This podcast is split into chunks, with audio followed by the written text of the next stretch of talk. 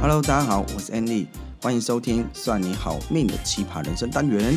这个礼拜呢，我们要跟大家聊什么呢？就是要聊你有正视自己天赋的勇气吗？当天赋被搬走了，自卑就成了麻痹了。好，这个主题呢，就在聊一件事情，就是为什么人会自卑？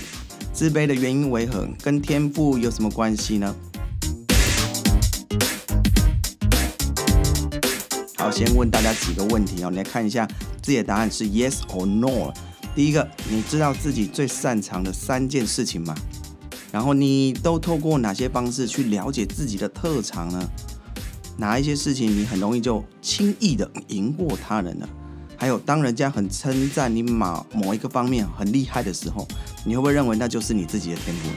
啊，其实呢，很多时候呢，我们都会发现，我们每一个人都有自己的特长。也会有自己的专长，可是其实可能在我们这种文化的养成底下，哦，这种教育制度底下，我们开始觉得只要跟一般人大家一样就好，啊，可能成绩或者是薪资，啊，能够比较高，那就证明你在这方面是有擅长以及专长。可事实上真的不然啊。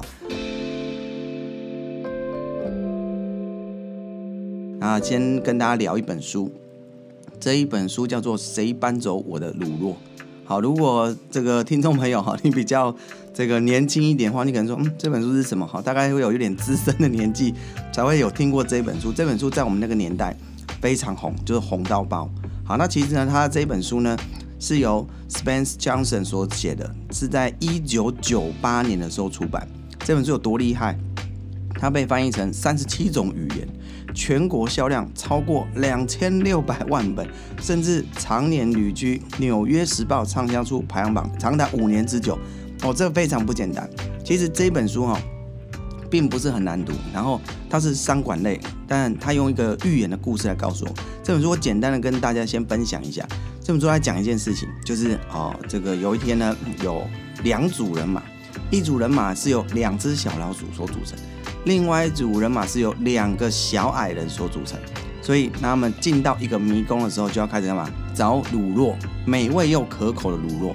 那当然这是一个迷宫，所以他们要花尽一些心思啊，花尽一些力气啊，然后到处走，走了就碰壁，碰壁之后又再从头走，所以总是会花到一些时间呢。最后呢，他们两组人分别啊，都找到同一区的乳酪，那一区的乳酪。又棒又美味，而且量又多，可以让我们吃好一阵子啊！那两组人呢，其实到那边找到这个乳酪之后，哇，就开始享用了。但你知道，时间开始慢慢的一点一滴的流逝之后呢，有一天，突然两组人到那个地方的时候，就发现，哎，怎么乳酪都不见了？哦，就突然之间什么东西都没了。好了，这两组人有两种不同的选择，第一个就是老鼠那一组。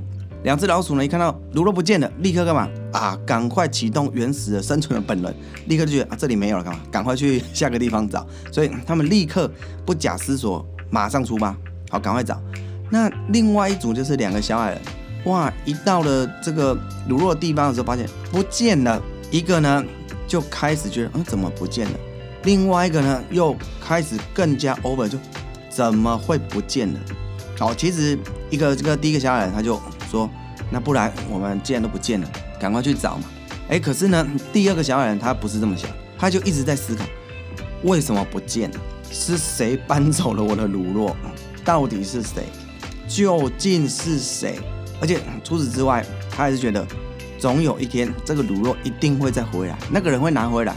哎，这个蛮有趣的哈，这个小矮人就很像我们发现我们钱、啊、被偷走了哈，那个手机被偷走，然后女孩子觉得说。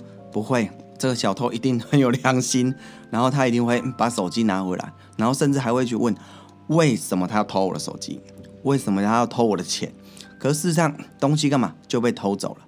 好，接下来那两只老鼠就也是在花了一番的力气之后，哎，终于干嘛找到另外一些乳酪，哇，更多、更棒、更美味。我们镜头拉回到第二组小矮人，其实他们已经等了好几天了。哇，又累又饿又渴，然后呢，第二个小矮人一开始就讲说我们要去找那个，他再一次又这样跟我沟通。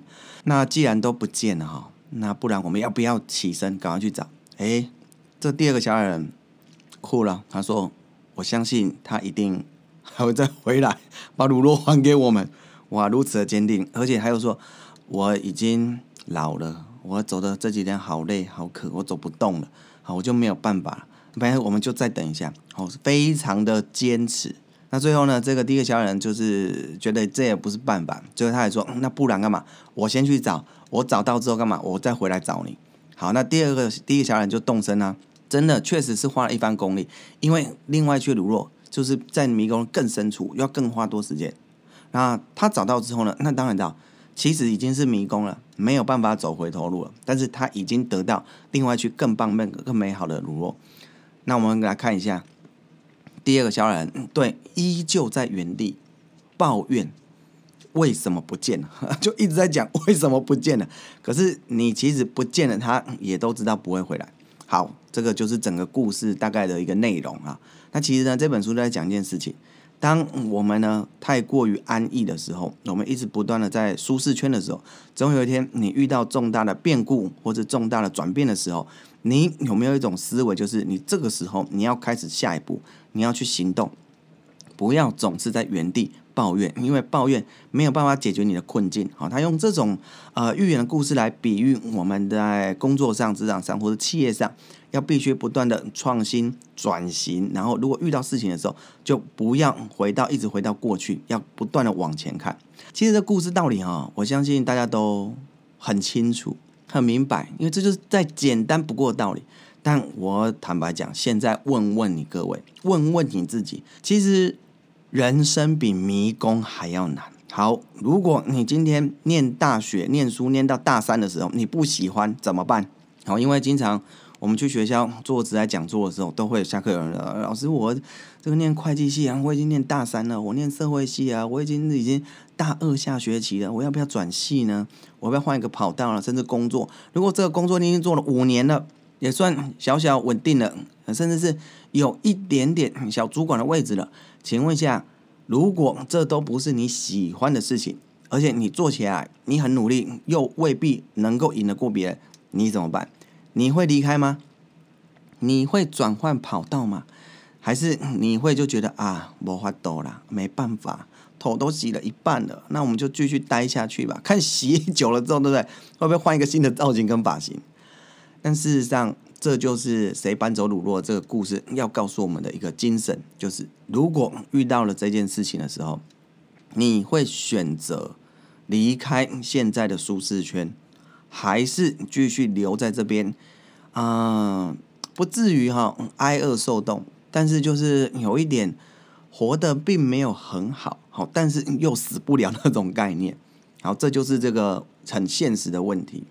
其实呢，我一直十几年哈，这个教学经验，其实很多人都知道啊。我在过去的时候是做癌症医学研究，然后来转换到企业这个管理顾问啊，这个讲师这个领域，那就在思考一件事情：这个天赋这件事情到底重不重要？它跟自闭有什么关系？那其实天赋呢，我就觉得就是一个乳酪。我们现在眼前第一次遇到乳酪，就是薪水，就是成绩。你觉得好像还不错哦，好像我以前在念书的时候，其实我转了非常多的学院。我一开始的时候是念法学法学院，后来转到农学院，那最后到医学院做癌症研究，最后现在竟然在念商学院。好，换来换去的时候。很多人就觉得我以前是不是成绩不好？哎，别这样。我在念这个文大的时候，念这个畜产系农学院，哎，别是不要开玩笑，我也是第一名啊，我也拿过书卷奖。然后在每一次念书的时候，我成绩都保持在大概十几名左右。好，念医学院的时候也都差不多。哈，所以其实不是我念不好，不是我做不好，是我很奇怪哈，我很花很多时间，我很努力，但是第一个我不开心，然后第二个。我真的很认真，但是还是比不过那些名列前茅的人，总是觉得好像哪里有问题哈，不是不行。那你知道，久而久之就开始，你知道，你的自信就会慢慢下滑啊。我很没有自信的时候呢，就开始衍生一种对自己的一种自卑，我好像干嘛都比不过人家。所以呢，鲁弱就是天赋，每一个人都有自己的天赋，每一个人都有自己擅长的地方，只是我们愿不愿意去找出来。好，其实心理学家都有做一些研究，就是有个叫雪花理论，就是每一片雪花它的构造都不太一样，那也套到在教育上面来讲，每一个人的特质、个性，还有他的专长，甚至他的天赋都不太一样。好，那有一本书大家可能都有看过，就《让天赋自由》。那这位呢，TED 的超级演讲者，他其实就在观察一件事情，在教育事业这么久的时候，他觉得每一个人能够思考的方式不一样，能够展现的方式不一样。有一个小女生在小的时候被判断是过动儿，好，就动来动去都不能专心。结果呢，去找一些心理学家做咨询的时候，发现，哎，她好像是透过动才有办法思考。就是她妈妈把她送到什么这个戏剧学院、舞蹈学院，最后她变成很有名的，就是《Cat》这个猫剧的什么这个史上很伟大的一位编曲家或者是舞蹈家。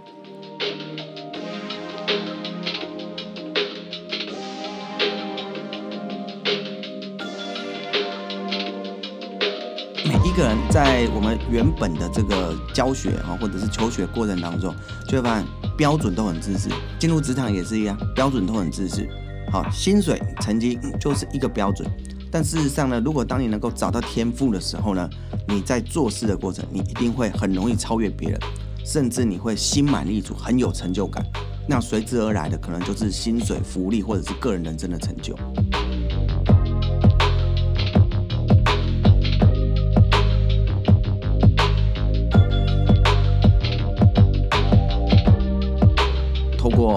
三个练习来帮助大家如何找到自己的天赋，哎，找到自己的乳酪啊。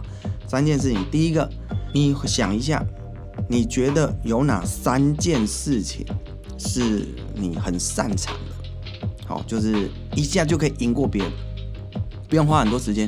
好，这个真的叫做天赋，天资异禀哈。这个没有什么觉得好特别或是奇怪的。第一个，找到三件自己很擅长的事情。第二个，哎，想想看你这擅长的事情能够有哪一些曾经获得的成果。好，比如第一个，曾经有一个学员他就说，我觉得我设计能力不错，美感不错，逻辑性很强。他后来干嘛？就走入广告设计业。那成果是什么？哎，他还不是属于那种本科系的成果，他曾经哦，就是去比赛比案比案件。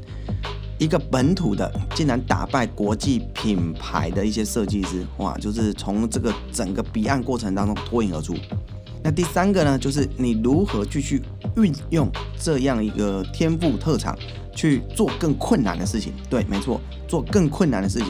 比如说，你已经曾经去比赛了，或去彼岸了，然后干嘛？你要再深入一点，可能再去参加更难的挑战，更大的挑战，去测试一下你的天赋到底有多强烈，哦，有多厉害。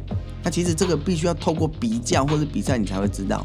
那我之前的经验就发现，有一件事情你花的时间好比别人少，但是你的成果比别人强的时候，不用怀疑，我个人认为这就是你的天赋，这就是你的长才。那你愿不愿意去正视它，这才是最大的这个关键。好，所以最后呢，送各位一句话：搬走的并不是你现在所拥有的乳酪。搬走的是你不敢正视自己有天赋的勇气。只要你愿意正视自己的天赋，你开始就会有勇气的。你有勇气，你做了更多能够成就自己的事情，你就开始有了自信。自卑当然就不会变成了麻痹了。好，那我们今天就聊到这边了，拜拜。